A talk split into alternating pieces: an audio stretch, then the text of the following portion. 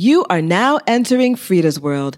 Join us as we address various issues facing women of color in the workplace. We'll help you navigate your professional and personal life the FREEda way. Whose world is this? It's FREEda's world. What's it like? What's it like? Classy and ratchet at the same time. You clash it. Like you love church music, but you with future, that's clashing. It's FREEda's world. Welcome back, everyone, for another episode of FREEda's World. Happy Wednesday. Happy hump day. You know, I'm going to use a different catchphrase. I'm going to have to think of one because as it stands, I think most people have no idea that today is Wednesday. I barely remember that it's Wednesday.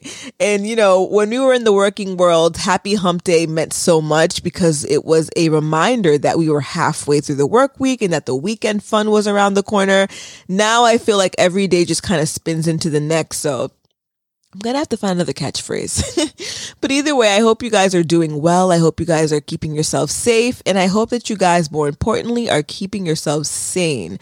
I know sanity is the biggest theme at this point because, you know, nothing, nothing that we're going through right now is normal. And, you know, I talk to my friends, I talk to my son, and we're all going crazy. We're all going crazy in this house.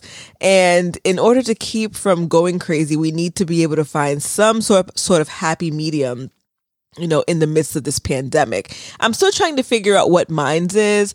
Um, I was watching Grey's Anatomy, you know, like four episodes a day, three episodes a day. And I realized that as much as I love Grey's Anatomy, it is not the most uplifting show.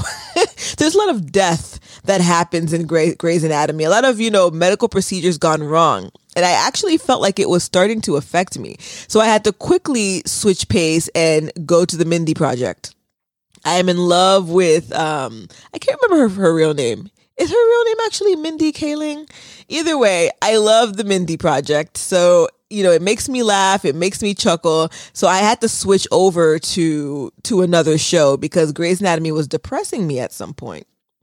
Um, but whatever it is that you need to do, whether it's write, whether it's read, whether it's, you know, play a game. I ended up joining Words with Friends again this week. I haven't played that in so long, but I felt like I needed some sort of interaction with others. so that's kind of what I've had to do, you know, lately to be able to to feel, you know, I don't know, somewhat normal if that even makes sense anymore. But either way, today we have a really, really informative show. We're going to be talking about domestic violence during this pandemic, during this coronavirus. And we have a really great guest by the name of Alethea Best, who is a licensed social worker. And she's going to talk to us about her experience with domestic violence and also you know, what domestic violence is, what it's looking like during this pandemic, and what are some resources, what are some ways that those of us who might find ourselves in these dire situations, what we can do to protect ourselves. So you want to make sure that you keep it locked to tune in and hear, you know, all of the important information that Alethea has to share with us. But before we get into the meat of the show, you know, every week I share my highlight of the week. And so this week, my highlight is twofold. One, I'm really grateful for one of my really close friends. Both of her parents were in the hospital with COVID 19, and I'm happy to report that they both have been released from the hospital. They are home now, continuing recovery, but no longer in the hospital. So that is, that is a praise report right there. And also my aunt and uncle who had contracted COVID, they seem to be doing really well right now. The last I spoke to them, they are, they seem to be doing well. They haven't had anything um, crazy that would have you know brought them to the hospital. So they're recovering at home. So i'm really really grateful for that. I think that you know so many times we are focused on the deaths and how many people don't make it that we really don't take the time to focus on those who do make it who who do come home who do survive and who do overcome uh, this coronavirus. So that's my highlight of the week. It really made me happy just to hear that, you know, they were doing so well. So that is my highlight of the week. And with that being said, we are on to the meat of the show. All right, everyone. I'm here with my very special guest, Alethea Best. Alethea, please say hello. Hi, everybody. so I just wanted to take this time and thank you for coming on to the FREEda's World platform and really um, lending your expertise with us today on this very, very important and critical topic of domestic violence during the time of COVID-19. Thank you for having me. You're welcome. And so, Alethea, if you could just tell us a little bit about yourself and what it is that you do. So, I am a social worker. I'm a licensed social worker, and I currently work for an agency, Day One, that provides uh, counseling, legal, and other services to young people who are facing intimate partner violence, um, ages 12 to 24. And currently, I work in the schools providing prevention. Um, work to students. So we provide counseling, we provide group counseling, we provide workshops in classrooms, we talk to teachers, we talk to parents, and then we also have a summer program where young people learn what it is that we do in our daily so that they can, and when they get back to school, they can refer young people who may be experiencing intimate partner violence to us and um, have a community within the school where they know that we are a resource if they're experiencing any kind of abuse um, in their relationships or if they're having a healthy relationship, how to maintain it to be healthy. Okay, cool. So it seems like you have a lot of experience in this uh, world of domestic violence. Yes, I do. So um, today, you know, as I stated a little earlier, the topic is going to be domestic violence, you know, during this pandemic. And, you know, as of late, we've been hearing a lot of reports in the news that there is a surge of domestic violence cases, you know, happening right now during this quarantine. And a lot of people are wondering, you know, one, what is what is causing this this surge? And two, how are people, you know, able to receive resources and able to, um, you know, receive assistance in a critical time like this? So I just wanted to kind of, you know, have this discussion because I'm sure that there may be people who are tuning in who might be going through a domestic violence situation right now or they might know somebody um, who is going through something. And you know it's really difficult times but at the end of the day we're hearing that there's assistance and that there's resources but nobody really knows what that actually means. So if you could just shed some light as to one really what domestic violence you know truly is what are the many forms and then maybe we can get into a discussion as to what's happening right now during this pandemic. Okay great. So uh, domestic violence or intimate partner violence is any kind of interpersonal violence between partners. And it doesn't necessarily have to be marriage. It could be boyfriend, girlfriend. It can be um, girlfriend, girlfriend. It could be uh, parent, child. It's any kind of violence against um, someone you may be in a space or consider yourself to be in a relationship in. And there's a few forms of abuse um, that a lot of people are aware of and some that you may not be. So the first one that everyone is aware of is physical abuse. Um, I always get it whenever I do workshops with young people. It is scratching, it is the punching, it's the biting, it's strangling, it's kicking, um, it's pushing, it's threats to to harm you. It can be using a weapon that's in the home against you or as a threat against you. Mm-hmm. Um, it can be any kind of physical contact without your permission. And it could be forcing you to do things that you don't want to do, like a sexual act or um, grabbing your face or making you look at them, any kind of like physical violence. And it does, doesn't necessarily have to leave a mark or bruise in order for it to be physical. Okay. And so um, the next one, which is a lot of uh, survivors will tell you this one is a little hard to prove, but it does exist, which is the emotional verbal abuse. Mm-hmm. Um, and it's definitely calling you names and putting you down. It can be yelling or screaming at you. It can definitely be um, embarrassing you in public or in front of friends and family. Um, it can be preventing you from talking to your friends and family it can also be like a threat of harm to themselves, saying like, I'm going to kill myself if you leave or if you take the kids or if you're not with me, I don't know what I'm going to do. So those kind of things that attach themselves to your emotions and make that you're less than if you're not, if you're not with them, that's definitely emotional abuse. And it's one of the hard ones that um, a few people feel like um, it's it's harder to prove because what it does onto like your self esteem and to your sense of self. And I have to imagine that it has to be even more trying at this time because you mentioned, you know, isolating uh, the victim from their family members and friends. And right now we are in total isolation in a sense. And so, you know, it's, yeah. So I find that, you know, I guess that is probably what's contributing, you know, to even more to the surge. Yeah, exactly completed is definitely adding to the surge of violence. And then you have um, sexual abuse, which is definitely rape. Mm-hmm. Um, it can happen to anyone of all genders. Um, it can occur between opposite or same sex.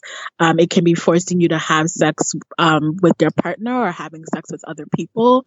Um, it can be forcing you right now. A lot of people are making fun of like, oh, I'm going to create an OnlyFans page, but it can actually be somebody forcing you to create an OnlyFans page and making you do like sexual or lewd acts on camera to get money. Oh, wow. Um, so those are yeah, so those are some of the things that um those are some of the things. It can be an assault, it can be anything, but those are that's sexual abuse and that's how that can come through. And I'm sure, you know, a lot of people are like, oh, everybody's gonna come out pregnant from this if you're mm-hmm. in a mm-hmm. relationship.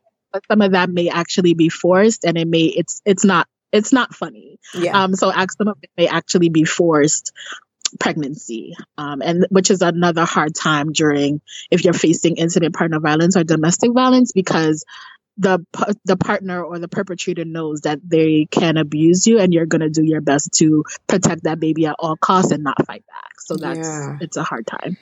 Oh my gosh. And I know that financial abuse tends to be one that uh, people, you know, overlook when it comes yeah. to domestic violence. But in this time of COVID 19, how would you say financial abuse would play out? Or is this, is this one of, you know, I guess the, uh, the categories that's not so rampant at this time? Well, if you think about it, um, so financial abuse can look like stealing your stimulus. If you're getting a stimulus, it can be stealing oh. the Okay. Um, it can be stealing your identity or running up your credit cards mm-hmm. in this moment, especially if people are desperate for cash. So, like stealing your credit card information and buying whatever they want during this time. Mm-hmm. It can also be if you still are working, stealing your check and saying that they need it for like groceries and using it for gambling or other um, resources. It could also be denying you or like withholding money for like groceries. So, in a again um, withholding money so that you can't get the resources during this time. So financial abuse can definitely show up. Um, I know a lot of people are talking about job loss, mm-hmm. but there's definitely um, that are happening in this time where um, rationing is happening, and so not making sure that you don't get the resources that you need during this time can definitely be one of the ways that a perpetrator can um, use financial abuse against you.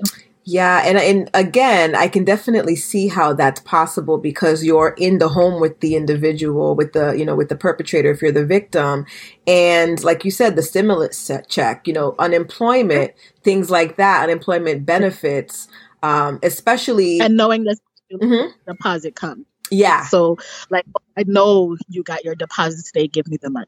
You yeah. know, or I know the stimulus is coming you know, you better give me that money when it comes. That and, those kind of things. And there's nowhere to run, so the pressure no, is even is even more intense. Yeah, it, it's amounts. It's it's it's super hard. And it you know like it's one of the things that i'm not surprised is happening in this time especially with isolation. The fact that intimate partner violence and domestic violence rates are skyrocketing mm-hmm. because this is unfortunately a high time that someone could use their power and control over you because they know that you don't have anywhere to go. Okay.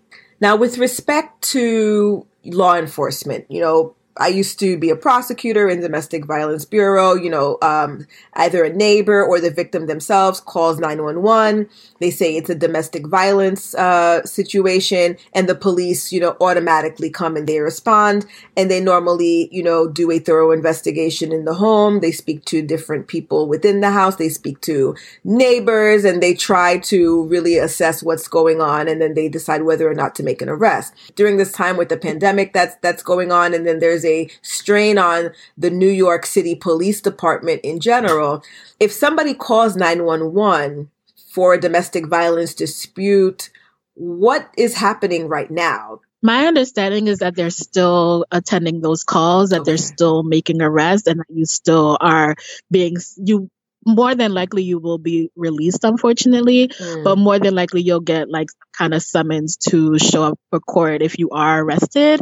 Um, and this police officers and precincts still have the ability to provide orders of protections during this time because you can't an order of protection. You're just not able to go to the court and get like a full or stay away order, but they Mhm. still are able to provide you an order of protection saying that the perpetrator can't um, abuse you or any point in time or have any kind of like um, can't do any kind of like malice or anything towards you in the home, especially if they receive like to show up a summons or things of that nature. So I still highly recommend still calling 911. I know there's a super strain on the law enforcement and people are going to be hesitant to call because of COVID, but I highly recommend it because the more documentation that you have that you are experiencing domestic violence, the better it is for you when you do, when courts do finally open up and you do want those restraining orders or you do want those stay away orders, that you have proof that you did try to um, have the perpetrator at least come out the home or protect yourself and your children in any way possible. So as long as things are like on the record or on the books, it's better for the survivor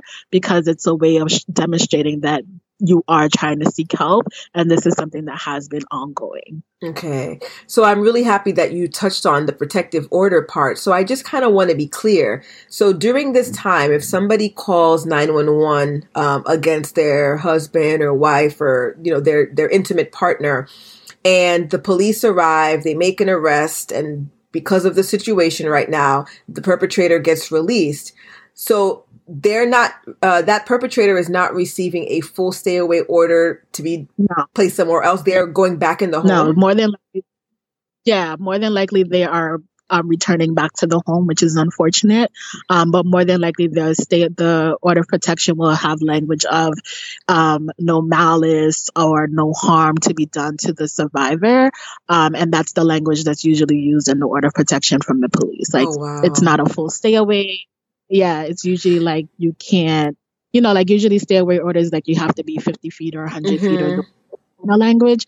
Their language is is more like in terms of um you can't like you can't use a weapon or you can't um taunt the person or you can't cause harm or um be malicious towards the person. It's the it's more so that kind of language Yeah. versus a full stay away order where you have to be completely away from that person or you can't talk or text or communicate with that person period so it's a little bit different but And- they still are able to provide protections in that time And but that sounds so scary to me, right? You know, you're the victim, you call 911 for this perpetrator who's abusing you, only to have that person come right back in the house and potentially, you know, abuse you or even worse, mm-hmm. kill you.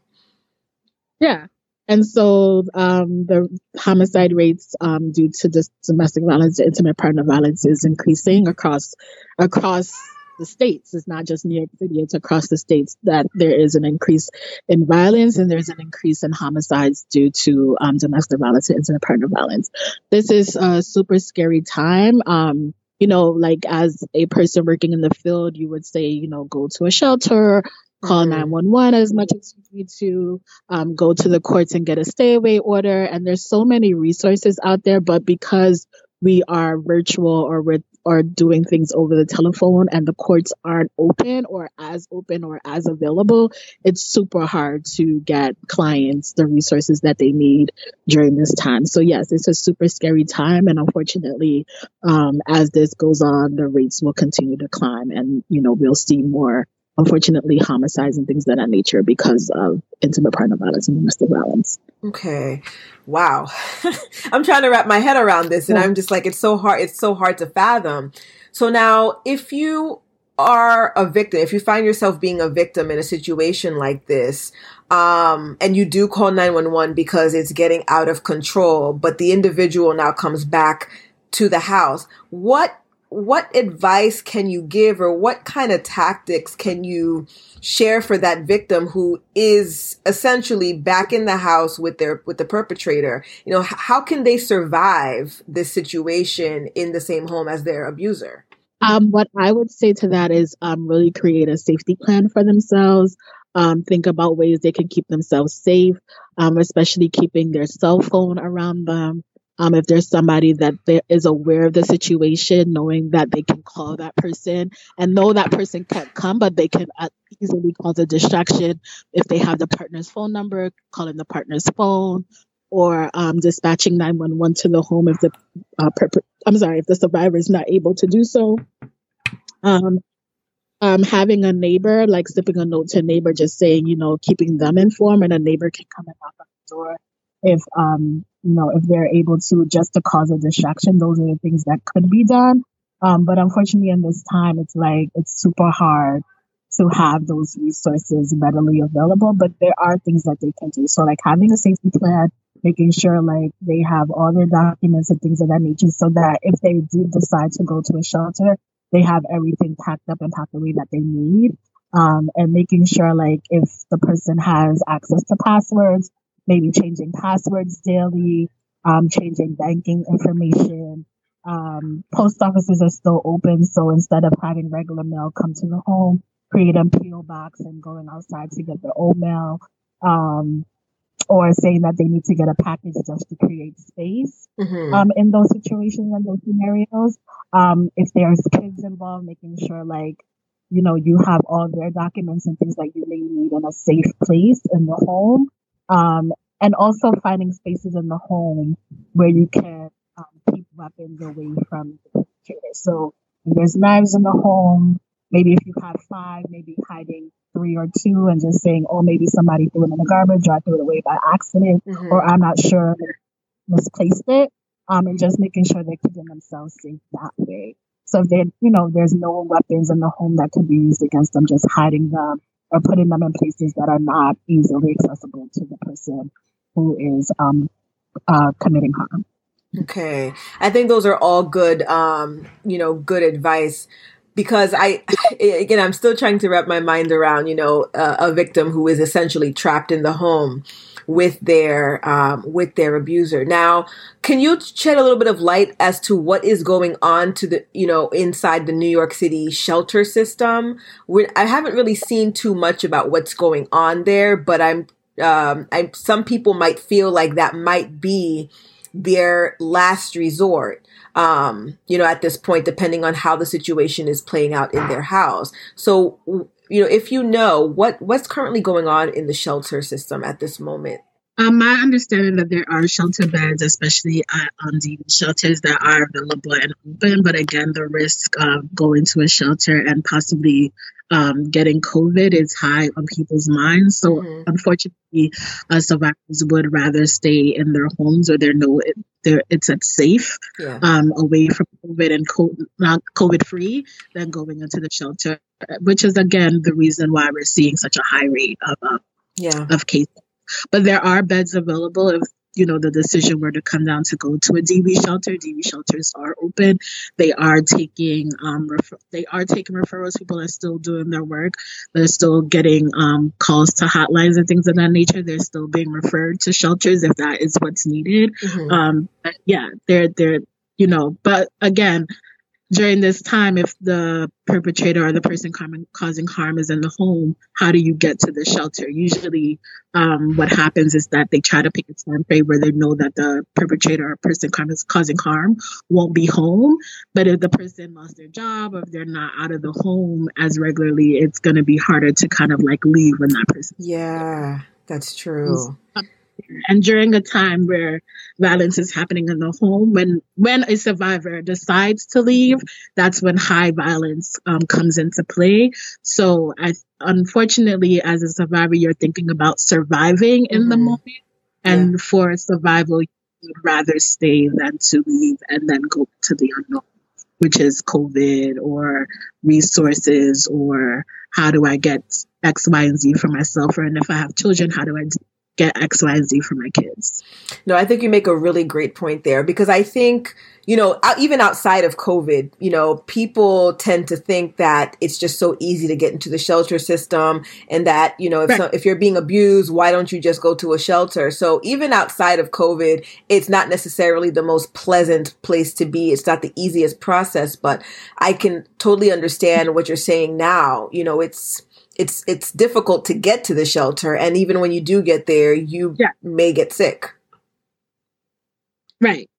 And so again, if you're home with someone who's causing harm or, you know, a perpetrator who's causing violence to you, the one thing that you in this time too, and I didn't get to mention it, is like your computer use or your digital use. If they do see you trying to like find resources to escape, again, you know, you risk more violence. Yeah. So how do I get the information? How do I call without this person knowing if we're in the space all day long together? You know, like how do I call and say I'm X, Y, and Z and I need help and I want to come to a shelter without that person overhearing? You know, Yeah. people are people are living in like spaces where there is space, you know, like like there's a one bedroom or two bedrooms. Some people don't live like that. Some people live in rooms together. Some people live in studios together. So, you know, it's gonna be super hard to try to get to those resources or try to call or research where I can go if the person is monitoring my um devices. Yeah. No, I think that's a very fair point and it's a very good point that's being made right now that, you know, this is unfortunately we're in hard times and it wasn't easy, you know, before COVID for victims of domestic violence to leave, you know, the the the situation. Um, now it's even it's it's even more the system's more, you know, it's ex- more exacerbated in a sense this this idea that I can you know find safety and I can find find shelter elsewhere.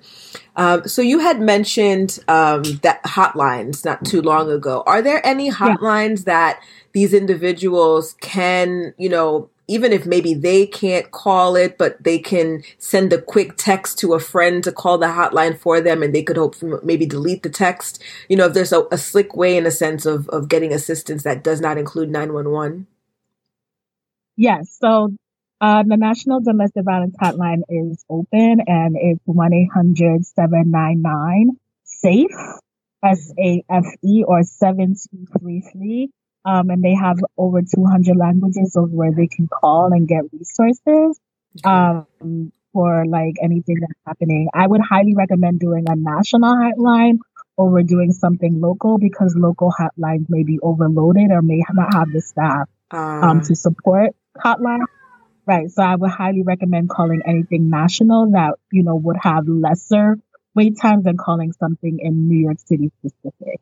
So calling something national, you may get a better response of like where you can go and what you can do in terms of um, assistance versus like the New York City domestic violence hotline, where you may have longer wait times than normal because um, because of staffing or because of um, lack of resources.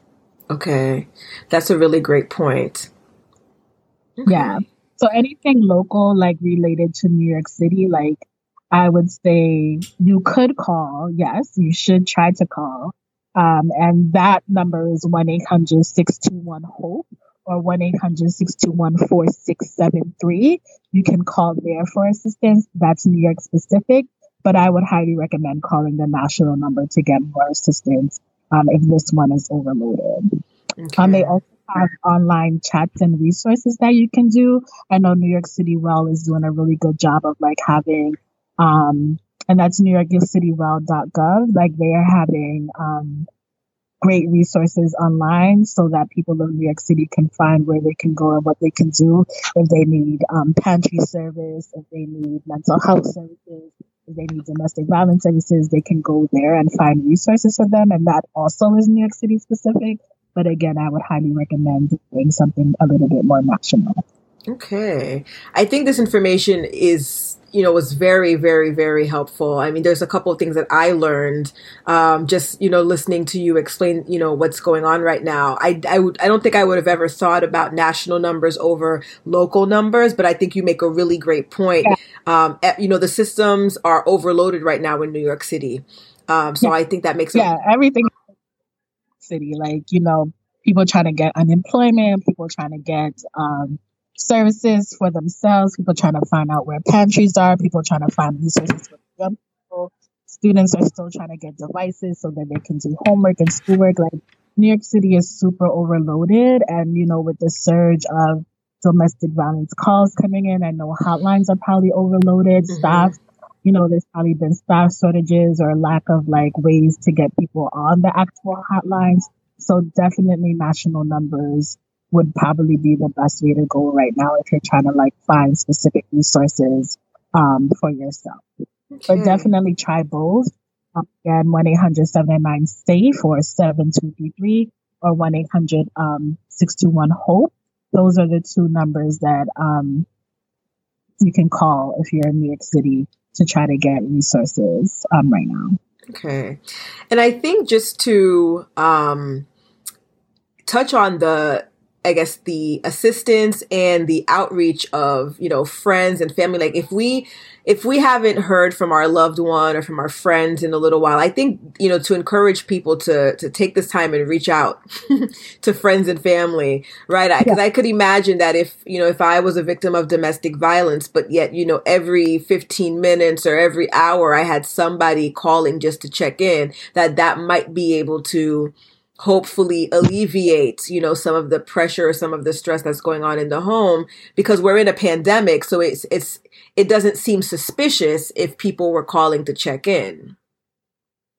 Right. So, you know, again, that can be part of um, a survivor's safety plan of who they will want to call on at certain times mm-hmm. because of, you know, um, intimate partner violence, domestic violence is a pattern. And usually per- people who cause harm have patterns of like when they like to abuse, how they like to abuse, um, mm. specific, probably specific times, specific days, certain habits that go on. And, you know, your, your rate of survival is on that. So you know what's going to happen. You know what day it is. You know what the person is going to try to do. So if you can have people call you at certain times where you feel like you may experience um, some kind of harm, that is super helpful. FaceTime if you have the capability to do so, so the person can see who you're talking to, because that's a, a, thing too. Like, who are you talking to? Let me see, let me talk to them and say hey to make sure that you're not like cheating in a sense. Mm-hmm. But if somebody that they're like familiar with that they know, not somebody new, I wouldn't recommend like a new friend okay. or somebody like you met at work, somebody that they're aware of and that they know that you talk to regularly, that that won't seem suspicious. So your best friend or somebody that, that may have come to a function, or if it's a new relationship, somebody that you may have mentioned over time. Another thing that you can do if it is a new relationship, constantly talk about the people that you talk to daily. Oh, so and so called me today just to check to see, you know, remember so and so? Oh, you may not have met them, but they're so and so. So that way continuously have this person in mind and that when you do say the name it's like oh remember i told you the other day that you know this is my friend from childhood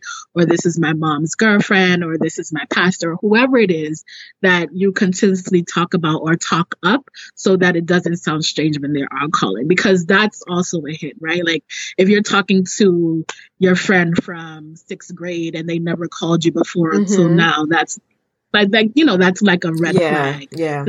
But if it's like you know your mom or somebody that you have a really good relationship or your best friend or your cousin or your sisters or whoever you want to be and you want to know that this is happening, that they can call and, and be a resource for you. Because that's what's super important is making sure that you stay safe and that whatever is in your safety plan is going to keep you safe as well. So keeping those documents, maybe keeping a list of people that you will want to call and what times they're planning to call and making sure that they're on board to call you in those times too. Like, you know, survivors in this time don't want to be like overburdening people because they know that they're dealing with stress and they're working from home or they lost their job.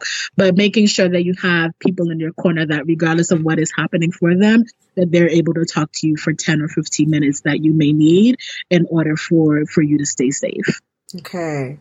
Yeah. Yeah, I think that's yeah. super, uh, super important yeah, I saw a lot of things happening like online where people are like, oh, if you're experiencing harm, you could use this coded language with me. And unfortunately, perpetrators and people who cause harm are hip to coded language. Mm-hmm. So I wouldn't suggest coding language, but maybe if you say something like, oh, what are you planning to cook? Or, you know, what are you planning to eat today? And you can talk about like, you know, you can talk that in.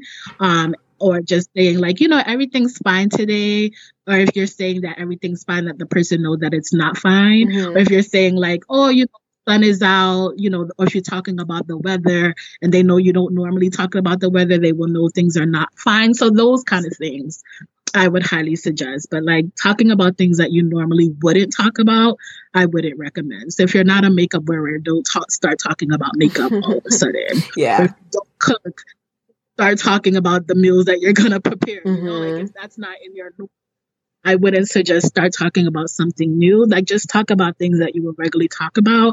And if that's something that you talk about regularly with that person, just using that language with them so they know like whether it's good or bad what's happening in home and whether or not they need assistance. No, I think that's really good advice um, because, you know, because of what's going on in the court system and the fact that, you know, you stated that a lot of times these perpetrators are more than likely to be released back into the home.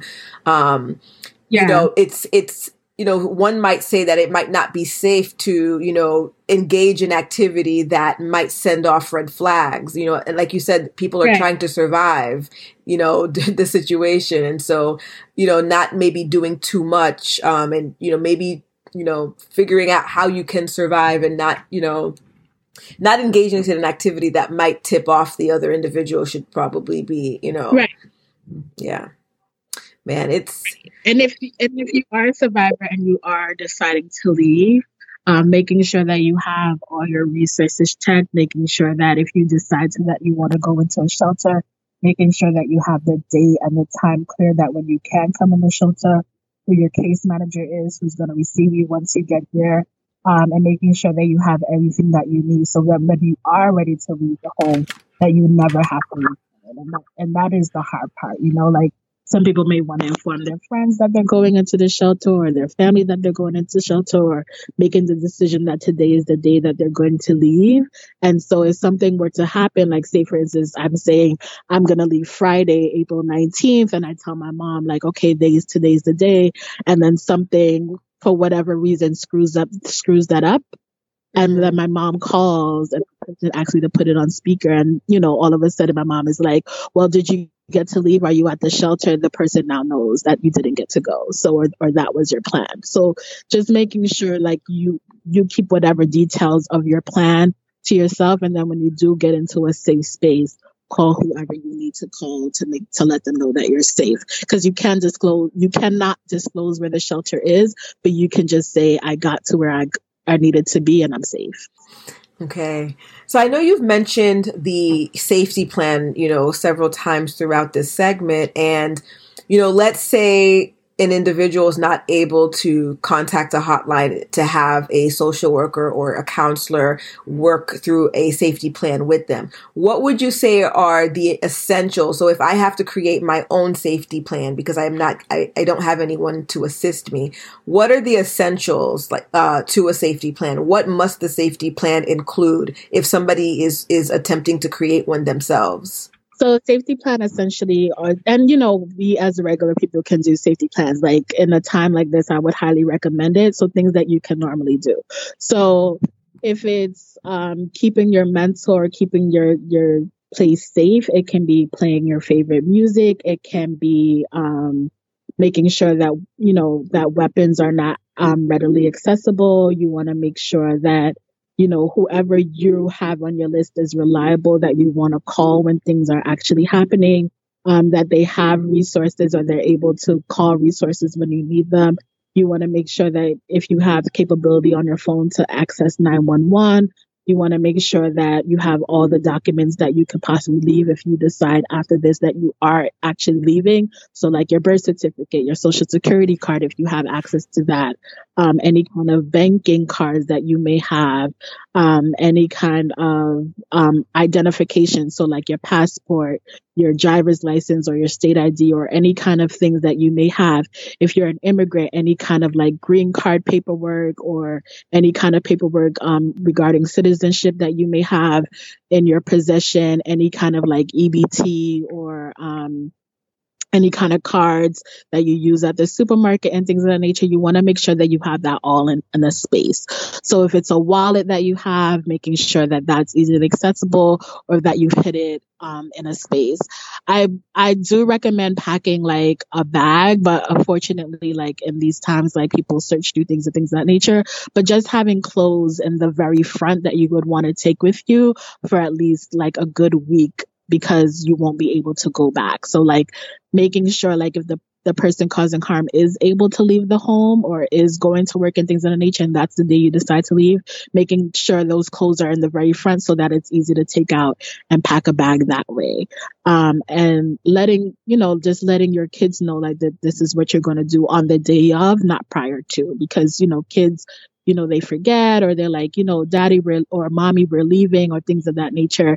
And, you know, that's what do you mean? And then they try to like get the kids to provide information. So on the day that you decide that that's where you want to go and that's what you want to do, informing the kids and then taking them um, that way. Okay. Um, so yeah, yeah, so those are things that we create in a, a safety plan if there's a doctor or ER that you normally go to, making sure that you request that person or you know the name of that person. Um, if there's a social worker that you're constantly in contact with, making sure that you have that number re- readily accessible to you. Um, I would say anything. I know phones, cell phones have the capability of like having, um, you could create lists. Mhm. So maybe in your phone, creating a folder of like people that you know in an emergency, you can press either one or two and their number would come up. So pre programming your phone that way so that if you press the number one, it'll probably go straight to 911. If you press the number two, it will go to your mom or, or programming your phone so that you can remain safe. So that if you tell somebody press five on my phone, it will automatically dial Mm, okay. to who you need it to.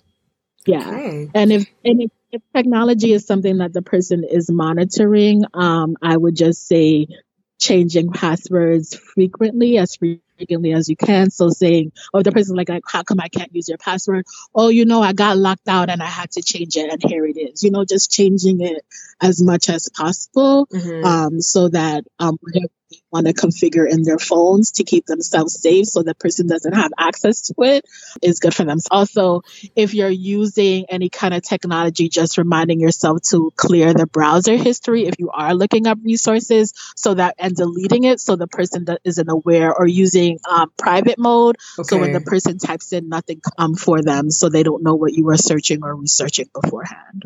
Okay. Yeah, I think all those are really great, you know, really great advice because I, I, you know, as I'm hearing safety plan, safety plan, I feel like somebody might say, well, you know, what exactly is a safety plan and, you know, how can I get one done? So I think all of those things that you stated are definitely critical for people who are, you know, in these domestic violence situations. Yeah, and for people who are not facing intimate partner violence or domestic violence, a safety plan essentially looks like if I'm having a bad day, I know I can play this certain song, or I'll call this particular person because I know they'll make me feel better, or I'll order from this particular place because I know I love their food and uh, you know it's a good meal, and I know it'll make me feel comforted. So those, you know, those are the things that consist of a safety plan. Things that you know that you can readily attach yourself to in a moment where you're feeling overwhelmed or if you're feeling unsafe or you're feeling um, down that you can readily go to and um, make yourself feel better. So it can be taking a deep breath or watching a particular clip or hearing a particular song that will automatically put you in a mood that is um, be able to create a better a better space for you. Okay.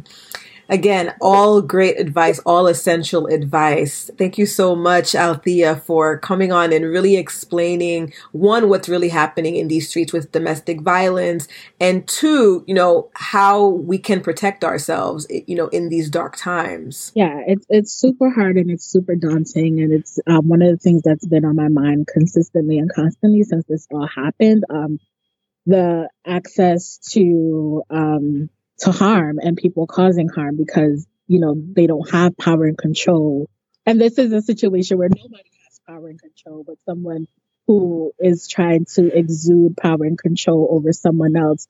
This is super difficult because there is no way there is really nowhere for um, somebody who is experiencing this to return and it doesn't matter your socioeconomic status like everybody who is in is have is being caused harm or having harm done to them um, this is a critical moment. And unfortunately your your resources are limited but there are places and things that you can do to ensure your safety. And definitely still calling 911 is one of them calling the hotlines is one of them um, ensuring that you have people that you can call or that can call on your behalf for you um, making a plan. You can still go to dv shelters. All those things are still accessible to you. You can still get order of protections. Although courts are limited, limited in their resources, you can still call family justice centers and get assistance and help. You, there's still help out there. People are still thinking about um, survivors.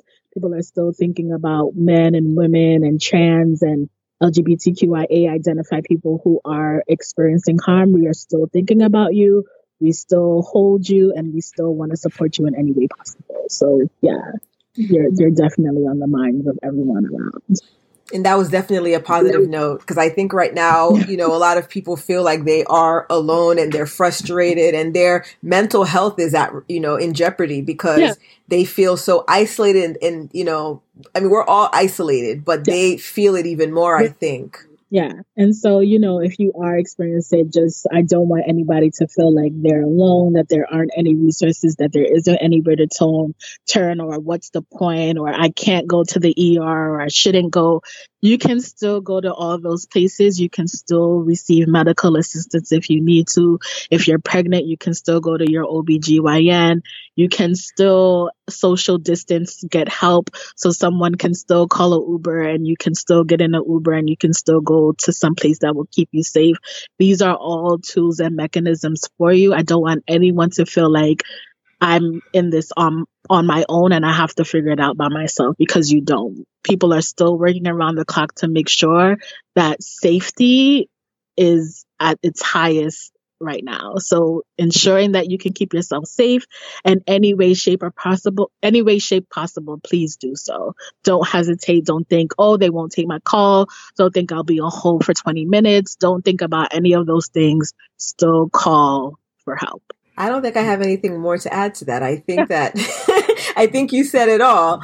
Uh, you know, definitely honing in on that, and I, I really appreciate um, you know those words because I feel like somebody you know who's hearing them will definitely feel it, and they'll definitely feel touched uh, by you know by just the the support that you know you in a sense just by saying it you know um, gave out. Yeah, but we're you know people are still people are still holding space for those who need them. And so any kind of resources that you will call, although it may be limited or although it may be delayed, someone's still going to be on the other end regardless. Someone is still going to be on the other end of that resource once you call. And that and that's a very known fact. Like i feel like you know, New York City has its trials and tribulations, but I can honestly say when it comes to people thinking about ways to help others, mm-hmm. we are definitely number one in that. Yeah. Um, and I've seen it. I've seen people like you know, make masks out of their own homes, provide foods out of their own homes, give canned goods, checking in on their elders, like really trying to help those who they know are most vulnerable and men, women, children who are experiencing any kind of abuse are definitely one of our most vulnerable and people and services and agencies are definitely stepping up to make sure that no one slips through the cracks. Yes. Yeah. All right, Alethea. Thank you so much for taking the Thank time. You. I this I think this was a very informative podcast, and I definitely think that you know at least one person you know um, was able to to absorb this information and will hopefully use it to save their life. I hope so too. Yeah. All right, everyone. Well, thank you for tuning in to another episode of FREEda's World. Definitely uh, check us out on Instagram, FREEda, F R E E D A S underscore world, and go to our website, www.freedasworld.com. And with that being said, I'll talk to you guys next week. Whose world is this? It's FREEda's World. What's it like? What's it like? Classy and ratchet at the same time. You clatch it. Like you love church music, but you f- with future, that's clashing. It's FREEda's World.